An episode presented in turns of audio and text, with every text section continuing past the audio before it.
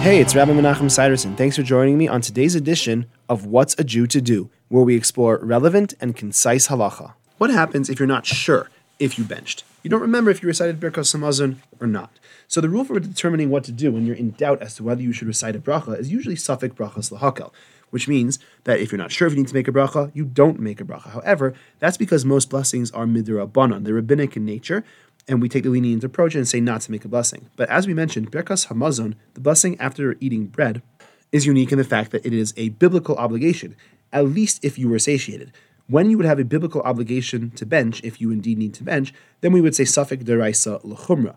You have to take the biblical case of doubt and be strict, and you would need to recite the entire Birkas Hamazon again, or for the first time because you're not sure if you really recited it at all. That's all for today. I hope you enjoyed. If you have any questions or for further discussion, please give me a call. I'd love to hear from you. 303 386 2704. Have a great day.